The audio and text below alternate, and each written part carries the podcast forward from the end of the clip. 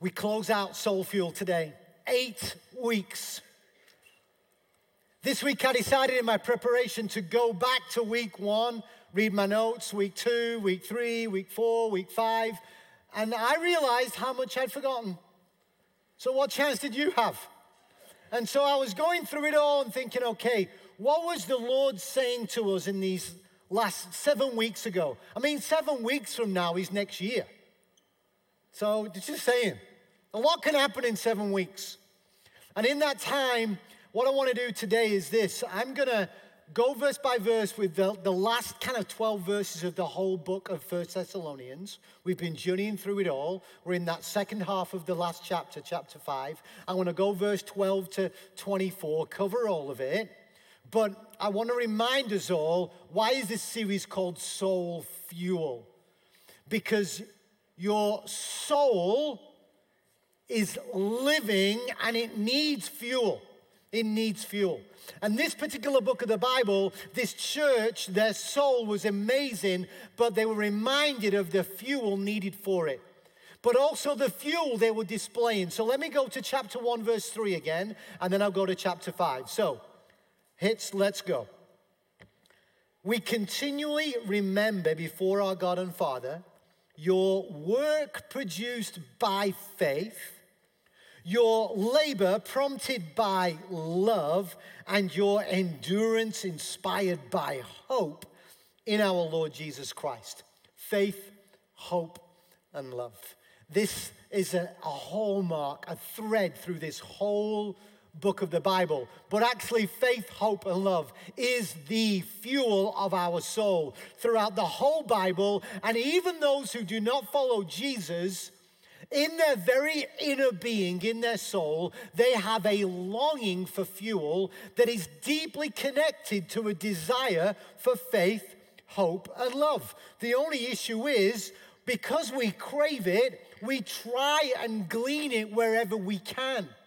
And if we don't crave and glean that pure fuel of faith, hope, and love, we will get its, we will crave it in all the wrong places. And we see that.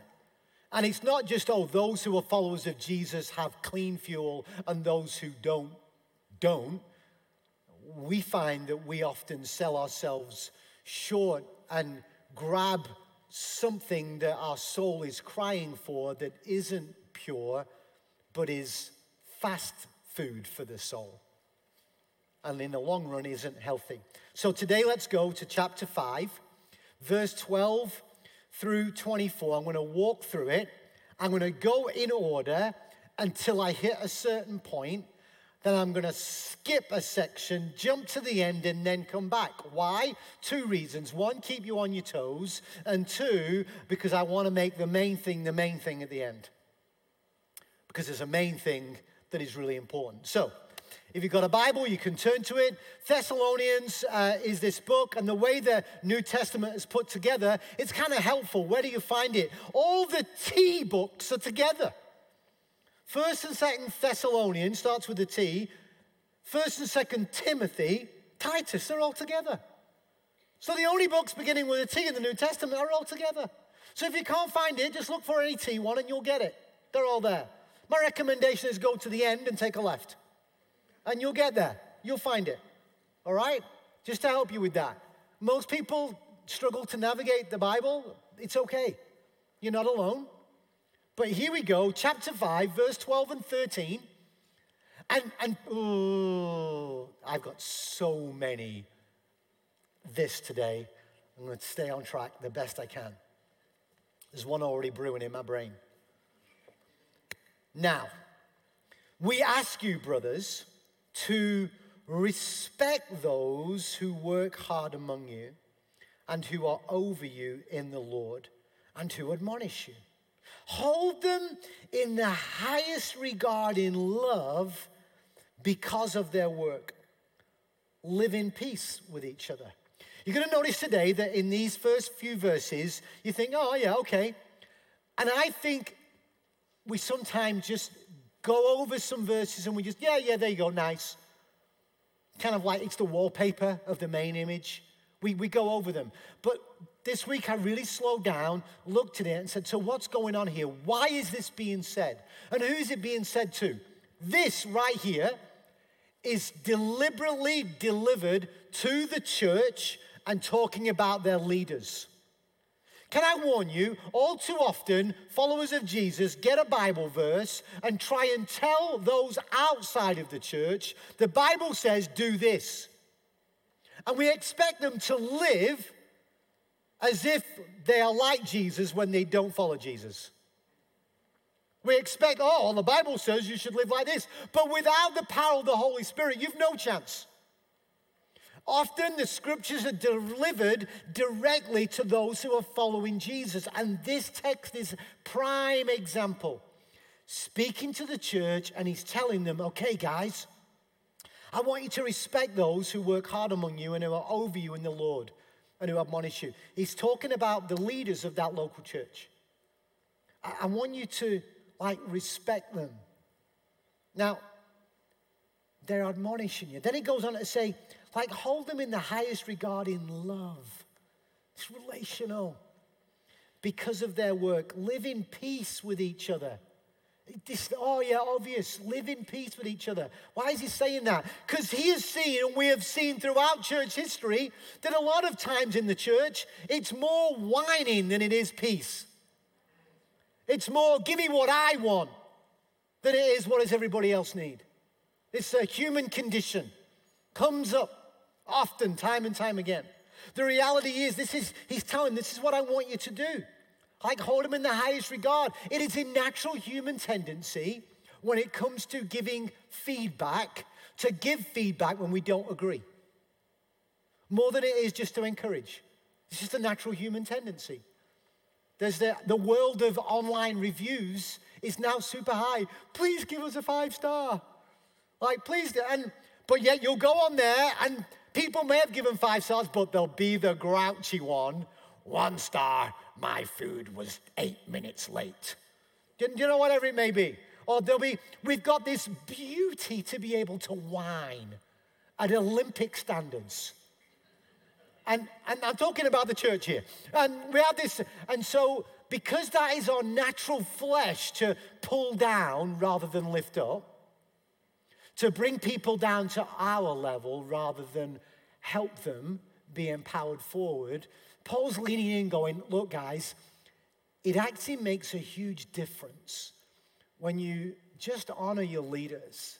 You don't bow down to them, you bow down to Jesus. But there's something about it. And I'm and this is what I'm going to move on fast because it sounds like I'm talking about me. Ignore me. Let's talk about the rest of the staff team and leaders we've got here. It makes a huge difference when you get a little bit of encouragement. It takes it from an ordinary day to a spring in your step day. It, it, and you go, okay, that moment of I've just had one, two, three bad moments, and, and, wow, it lift me up. The reality is, in our brain, it, it takes literally 10 times more encouragement to counter any one negative feedback. It's the way we're wired. We remember that person who didn't like that, and yet these. So, can I just say, if I want to just, why not go for it this season? Anybody who has helped you in any way, shape, or form on this campus, at Grace, in any position at all, like, thank them and maybe be more creative than, hey, thanks. Just maybe. And just find that that will fuel their soul with the spirit of encouragement that enables them to step into 2024 going, thanks. Just a little bit. I'm only saying it because the Bible says so. It's there. We just brush over it. Okay? I'm asking for nothing, but our team will really benefit from it. Okay? Good. Carry on, verse 14 and 15. It gets really interesting. And we urge you, brothers, strong word, we urge you, brothers, warn those who are idle, encourage the timid, help the weak, be patient with everyone. Make sure that nobody pays back wrong for wrong, but always try to be kind to each other and to everyone else. We don't dwell on this because it just sounds so, so nice. Isn't that such nice human behavior? Very good. Uh, can I challenge you with it then? And then I looked at it and I thought, okay, what's going on here? What's taking place? Why is he saying this? And then it hit me.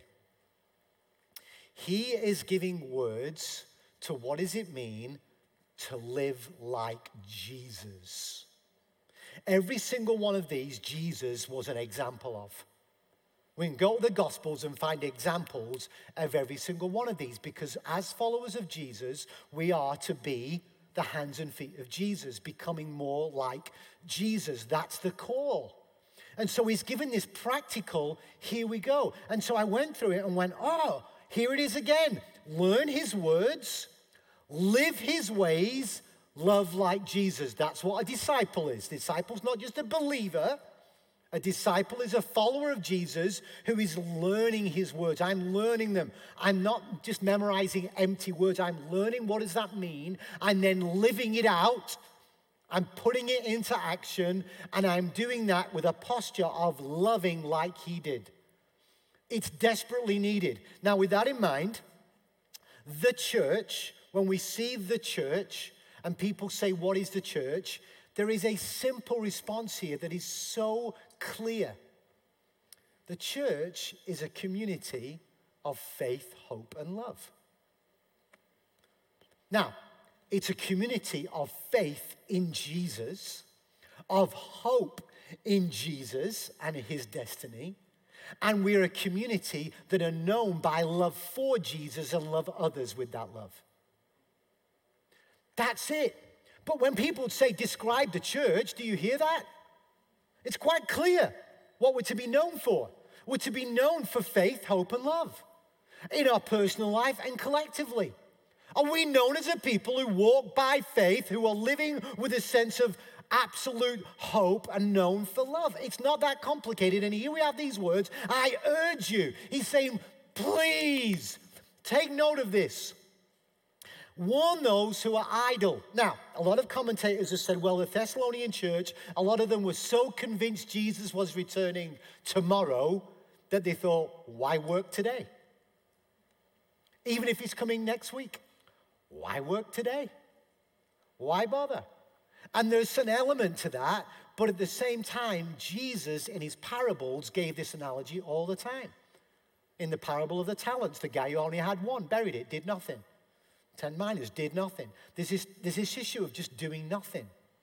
As if, and I'm going to say it, playing it safe is not the call of God.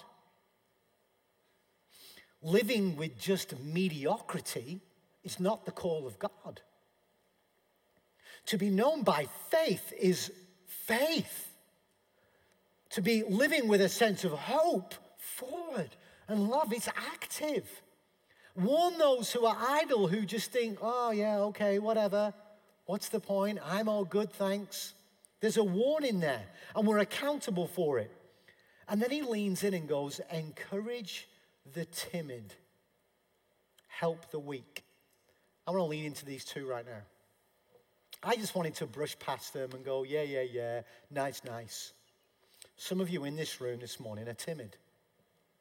Let me understand that word timid and help the weak. The timid is there is something holding you back. You don't associate yourself with being courageous. You, you do, you've got an element of fear just holding you back. There's timid for whatever reason, and there'll be a reason, but it's holding you back. There's a timidity. You don't feel clever enough, strong enough, brave enough, beautiful enough, fill in the blank enough. And there's timid. Of all the words that he wanted to speak into the timid was the word encourage. The French, encourage, means put courage in. Put courage in. To who? Those who are feeling timid.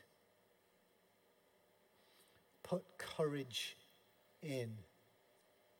There's a big connection between the word courage and the very word in the Hebrew, ruach, which was the breath of God. When Adam was just formed out of the ground, he wasn't alive until the Lord breathed into his nostrils. And that breath of God was what brought him alive. The very presence of the power of God in your life encouraging you is to bring you to fullness of life. And some of you are feeling timid in a specific area of your life today, and today is the day to receive his courage. It's our role. I, I took this as a charge on me today. Des, encourage the timid. And at prayer time at the end, for some of you who are feeling that lack of courage, bravery, identity issue going on, you can do it. Come out of your seats, come forward. Let us pray with you and for you for the very presence of the Lord and his courage in you. And then he says, Help the weak. We saw Jesus warning the idle. We see Jesus encouraging the timid in the Gospels. We see him helping the weak. It's what we're about in helping the weak. Be patient with everyone. I was instantly reminded in the letter that Peter wrote, and he said about God, He is patient with you, not wanting anyone to perish, but everyone to come to repentance. There's a patience there that, that we need to understand that God is patient with us. And then he says, make sure that nobody pays back wrong for wrong. Huh. Can we delete that from the Bible, please? You did that. I'm doing that. The old phrase, don't get mad, get even. It's a complete con because we never want to get even. We always want to be one up because otherwise you don't feel good. Or you're a little child. He did that, I'm going to do that. This is what I'm going to do. We want to get revenge. Revenge is this you did this. I'm not going to get even. I want to have the upper hand. Because you have the upper hand, they oh, that's not fair. Upper hand. Upper hand. And the rest, as we say, is human history. And here it is this radical statement. Do in the church, in the church, we're looking for a people, the world is looking for a people who will live his words and ways and love like him. Do not make sure nobody pays back wrong for wrong. Jesus, what if he had demanded wrong for wrong? What if he had demanded wrong for wrong? He who had no sin became sin for us, that we might become the righteousness of God. It's this opposite of revenge, isn't it? It's you did this to me for you. What? The way of Jesus is do not make sure nobody does this, pays back wrong for wrong. But always try to be kind to each other and to everyone else. Scriptures would say it is the Lord's loving kindness that leads us to repentance. Are we missing his words, his ways, and his love here? Or are we trying to like just threaten people to follow Jesus? Are we rah, and all of that? Are we known by our way of Jesus or anger? Let's carry on. I'm going to skip verse 16 to 18 because that's the gold we'll come to. But let's do verse 19 to 24. There's Still a lot here.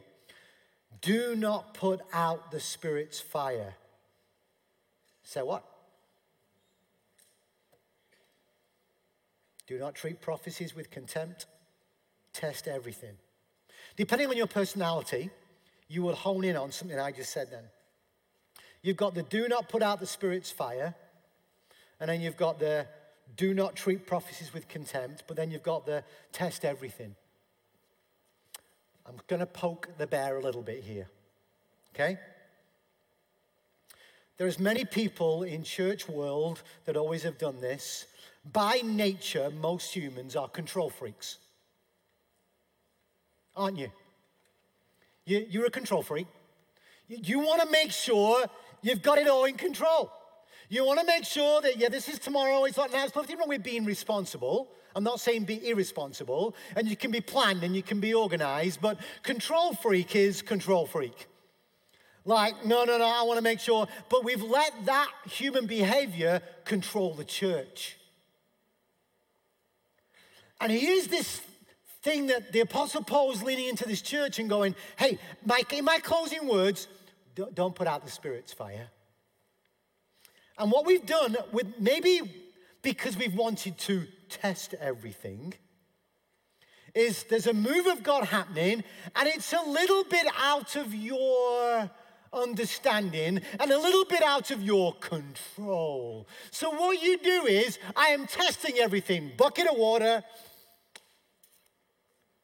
I'm going to test it by putting it out. And then I'm safe again then I'm safe again. I just uh, finished a couple of weeks ago one of Mark Batterson's other books called uh, The Way of the Wild Goose.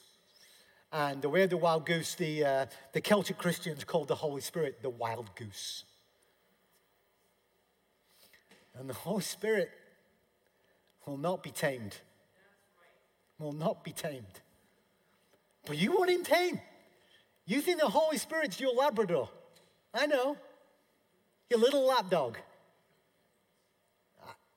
He's a roaring lion. And, and with that in mind, do not put out the Spirit's fire.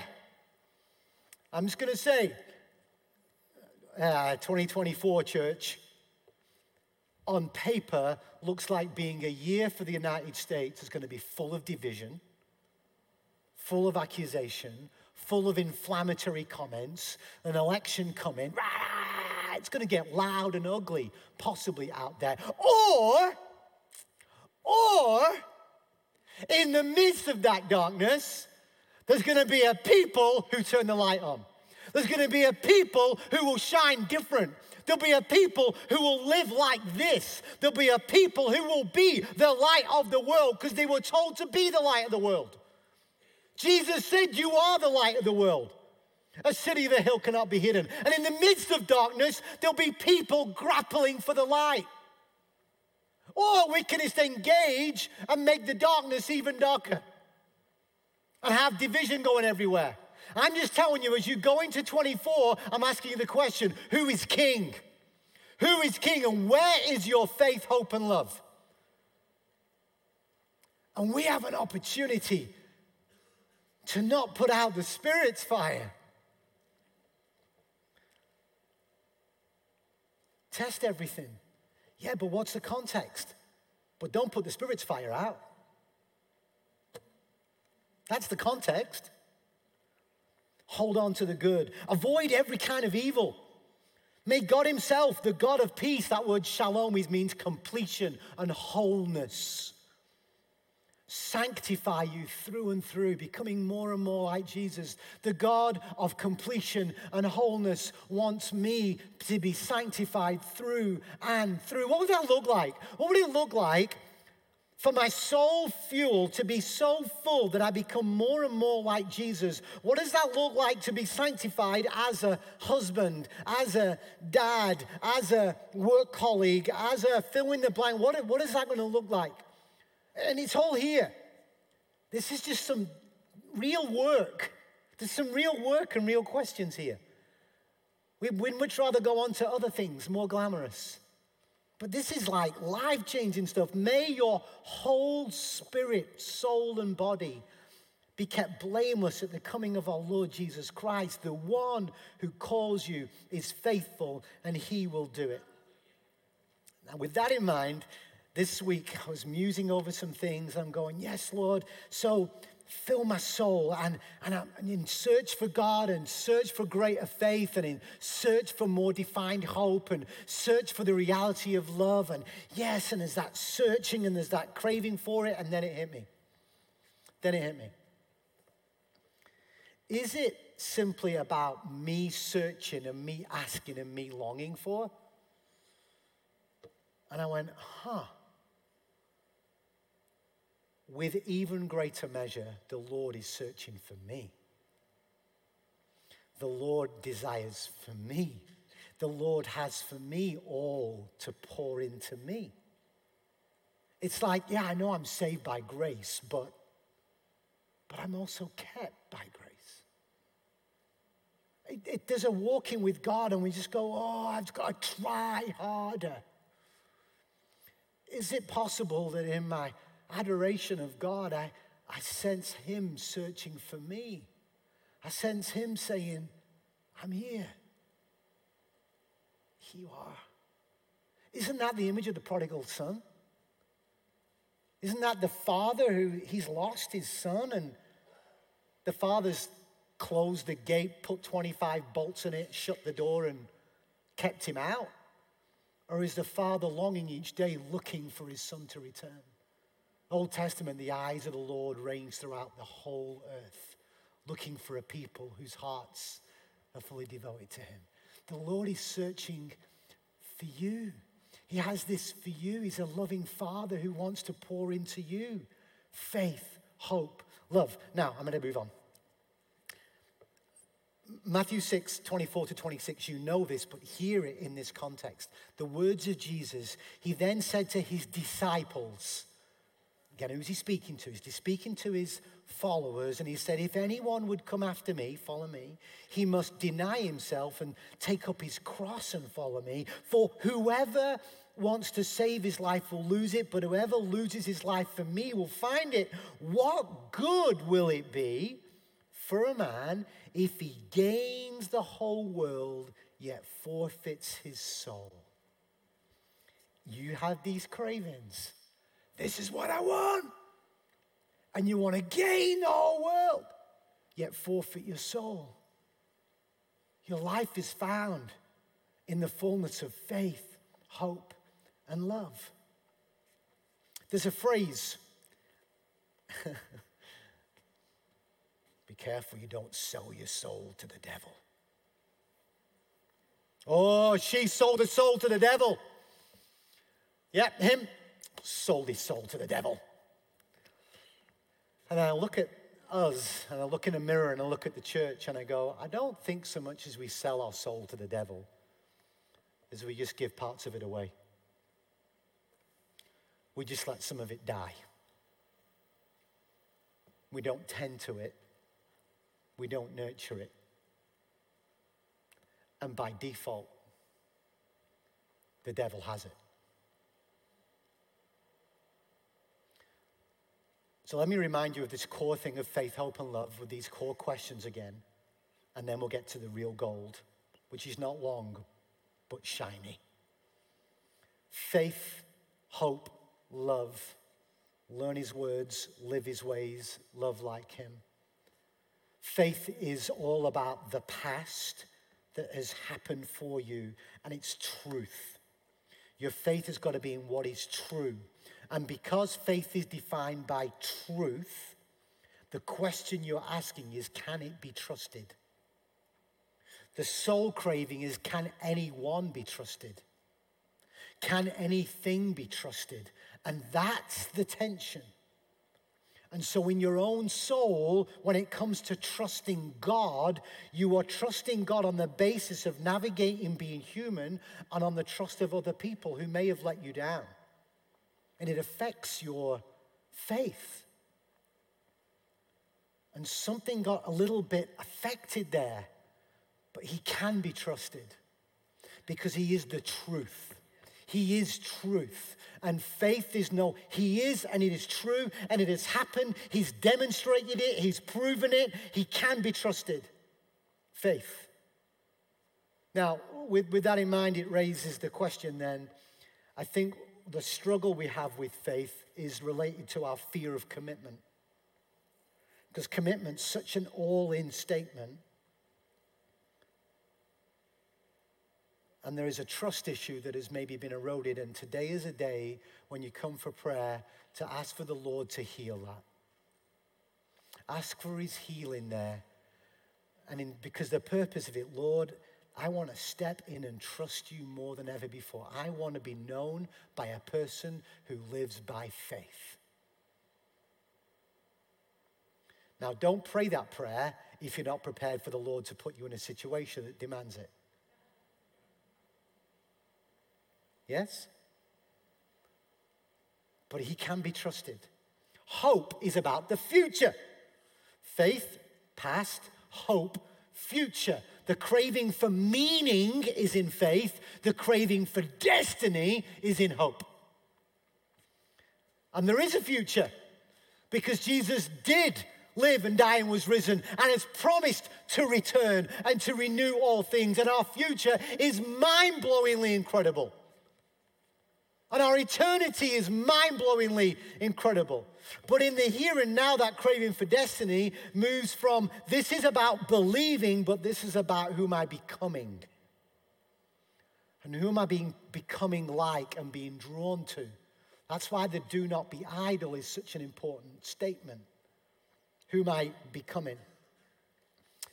This is about is anything worth living for? This is purpose. This is why. This is what and who I have faith in, and this is who I'm becoming. And there's purpose and there's meaning. Is there anything worth living for? And we need that craving in our soul. And whatever that is in your life will define who God is to you. Yeah, my purpose and meaning is make this, be successful at that. Be it's very, very, it's our soul craving, drawing us to it. Drawing us to it. Love, past faith, future hope. How are they connected? In love. The present is love. The present was before all things, the love was before all things and beyond all things. He is the Alpha and the Omega, the beginning and the end, before it all. He created it out of love. He came and lived because of love. He died because of love. He was risen because of love. He will return because of love. Now, these three remain faith, hope, and love. And the greatest of these is love. At the core heart of it, your soul craves connection and belonging and intimacy. And the Lord craves that for you and with you and with other people. It's the way we're designed. Because this is Jesus is the truth. Jesus is the way, hope, way, life is love. It's been declared clearly. That craving for connection and intimacy and belonging is so, so important. And the core heart question is Does anyone care? Does anyone care? And what we end up having is a fear of commitment without faith, but a fear of intimacy without love. And that always leads us to isolation and immorality.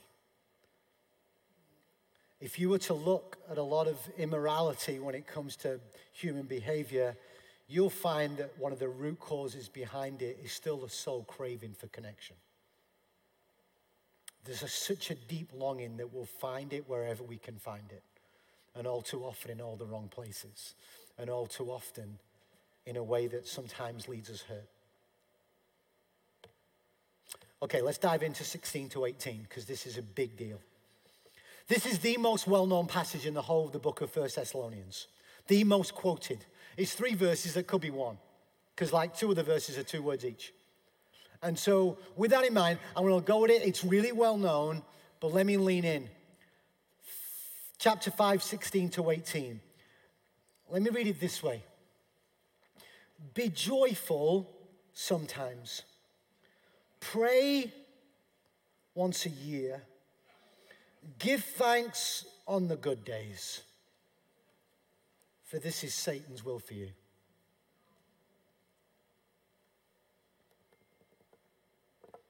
Or be joyful always. That's mind blowing. Pray continually or without ceasing, some translations say.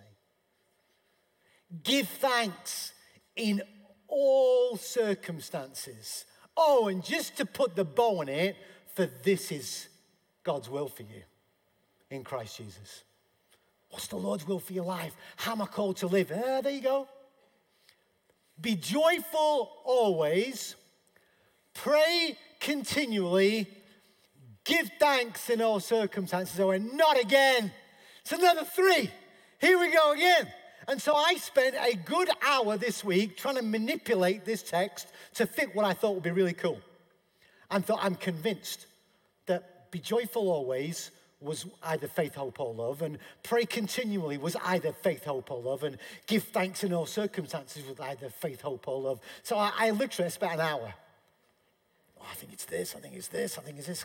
And I was like, yeah, it's got to be. I mean, it's, it's, all there. This is so cool. What a bit of gold I'll be able to reveal to people on Sunday. How brilliant. Only to find that was not the case. But what I did find was something absolutely stunning. Is being joyful always faith, hope, or love? And then I looked and I went, it's not possible to be joyful without faith. Always without faith. Faith is very much the demonstration of acting your way into a feeling. I'm, I'm a believer in that. Faith is, it is true. I stand on that truth, and that is a reality. Doesn't matter if I feel it or not. Faith is who I trust. Doesn't matter if I feel it or not. So be joyful always has got to come from somewhere just outside of my feelings. My joy is found somewhere. So is it faith? And I went, yeah, but surely I need hope to be joyful always. Yeah, because whatever my circumstances, I can be joyful always because I know my destiny. I know who I am, whose I am, and what life is about. So I can, I can be joyful always because of the hope that has been given to me. We have this hope as an anchor for our soul, the scriptures say. So I'm like, okay, so being joyful always is a matter of faith, it's a matter of hope. But how on earth can I be joyful without the love of God and loving other people? I cannot. Because the source of joy has been given to me by love, for God so loved the world that He gave. And everything we do in life, the greatest of these is love. So I thought, oh, so be joyful always is faith, hope, and love in action. Yeah, it is. Oh, there goes my nice little equation. And then I went to the next one pray continually. Oh, well, that's clearly faith. Pray. How big are your prayers, church? How big are they? Are you praying without ceasing? Some of you have stopped praying for that breakthrough that you've been longing for. Some of you have praying, stopped praying for that loved one who's going through crisis.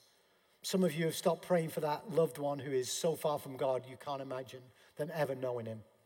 Some of you have ceased praying and you're looking for other sources of the solution to the situation you're in. But pray continually. And that's about faith. Who am I praying to? But surely pray continually is about hope. Because there's a hope with our prayer and seeing what the Lord has done. But then, of course, prayer continually has got to be about love. Because I'm praying the name of Jesus. I'm praying to the one who is love in his fullness. His throne is covered in love. His banner over me is love. So therefore, pray continually is faith, hope, and love.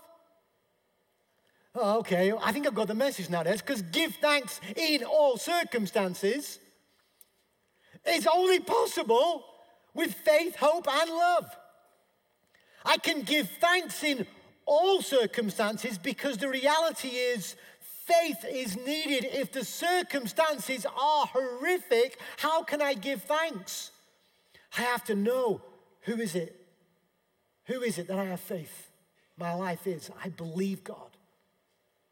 Where is my hope? Where is the thing that really matters most, which is love? In all circumstances, give thanks. And it's the ability to give thanks in all circumstances which gets us to rise above the darkness. It's supernatural. It gets us to take time out and have a look at the awe and the wonder and the majesty and the beauty and the provision of our King. And we can do that through faith and hope and love. And so, in this season, especially, but especially even this week, you've got to slow down and say, okay, Lord, my soul, I want to walk by faith. My soul, give me a renewed revelation of your hope. My soul, lay your love on me. And may I be a conduit of it and let it flow out. There's a receiving that is required because this is God's will for you in Christ Jesus.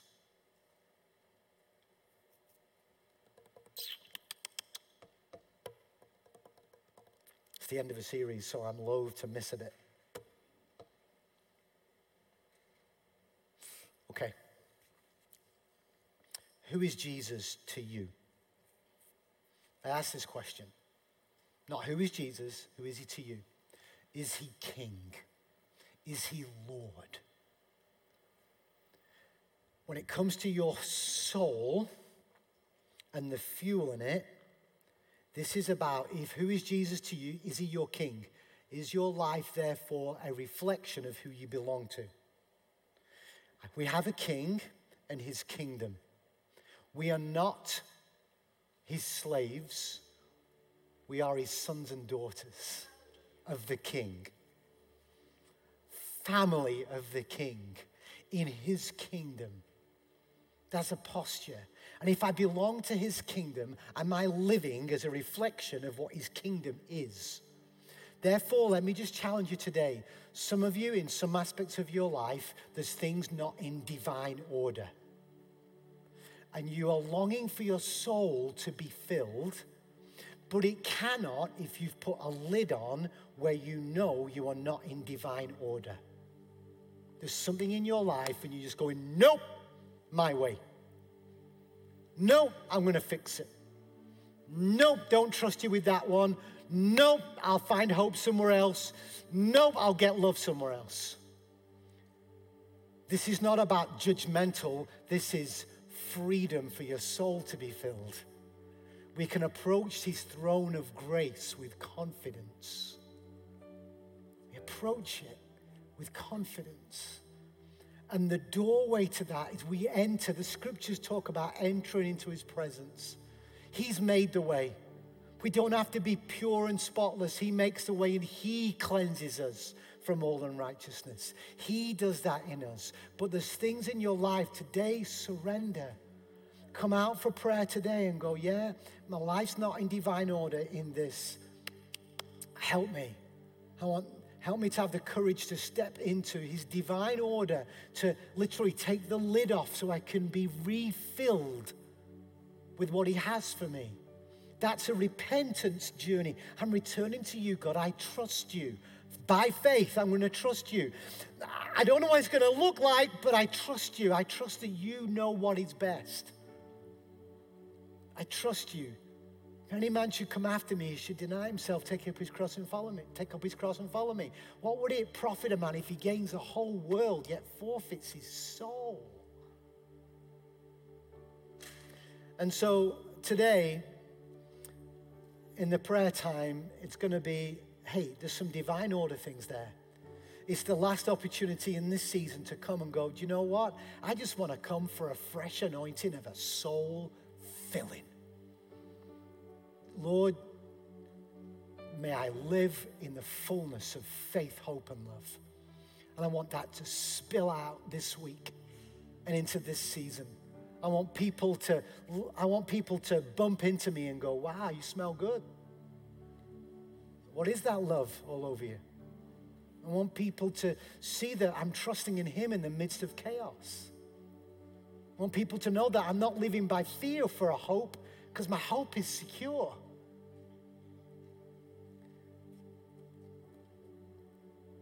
When you look at your king, when's the last time you gazed upon his beauty? When's the last time you gained, you gazed and saw the wonder of God? And when's the last time you engaged with Him and just went, oh, His power, His beauty, His wonder, His power? When you praise the Lord and you worship Him, are you going there to gaze upon His beauty, to be blown away, blown away by His wonder, and to receive and be awestruck by His power? This is what we're going to do. I'm going to do this to close today. I, I want to kind of pray over you some lyrics of a brand new song. We're not singing it today, we will in the spring. That this morning, I, I, when I did a workout, went out on my walk, I'm walking around the neighborhood, you may have heard me. That's all I'm saying. Like, you may have heard me. Headphones were in, it was dark, so people couldn't see me, and I'm, I'm just belting this bridge of this song out. I am belting it out. And I know you hear me say it all the time, and in my car I sound amazing. Like, I just, it's just my love language. Music is my love language to the Lord, and I can't help it. And this new song has been just going in me deeper and deeper, and it touched me so much. And I want to pray this lyrics over you and into this season. Enter his gates with thanksgiving. Praise is unbelievably powerful. The enemy can't, can't stand in it. It is a battering ram against the darkness. And it is so incredible when the psalmist declares, Bless the Lord, O my soul. I want to bless the Lord. I want to, I, he knew something. And so, if you would, I want to pray over you. Uh, maybe you want to take a receiving posture. It's good. Um, I, I, just, just be ready. Let me pray this to close off this series and pray it into you. King Jesus, we long for our souls to be filled with faith, hope, and love, but you've declared what matters most to love you with everything, to praise you, to bless you. So, Lord, these words, may they fall into all of our souls and our hearts right now. Bless God in the sanctuary. Bless God in the fields of plenty. Bless God in the darkest valley. Every chance I get, I'll bless your name. Bless God when my hands are empty. Bless God when a praise even costs me. Bless God when nobody's watching. Every chance I'll get, I'll bless your name. Bless God when the weapons forming. Bless God when the walls are falling. Bless God because He goes before me. Every chance I get, I'll bless your name. Bless God for He holds the victory. Bless God for He's always with me. Bless God for He's always worthy. Every chance I get, I'll bless your name. Oh Lord, we will sing today that you have no rival, you have no equal. Now and together, God, you reign forever. For yours is the kingdom Yours is the glory. Yours is the name above all names. We lift our voices, God, and we gaze upon your beauty, your wonder, and your power. Come fill our souls. Come fill our souls with your faith, hope, and love. In Jesus' name, amen. Prayer partners, would you come out right now? Would you all stand?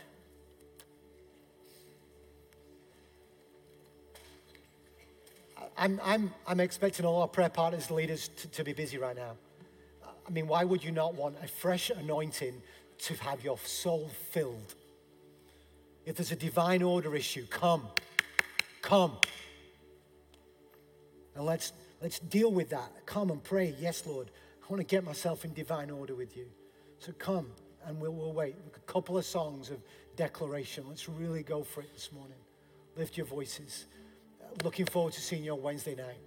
Student building, start at 7. We share communion together. It's beautiful. Um, see you all Wednesday. Good? Come for prayer.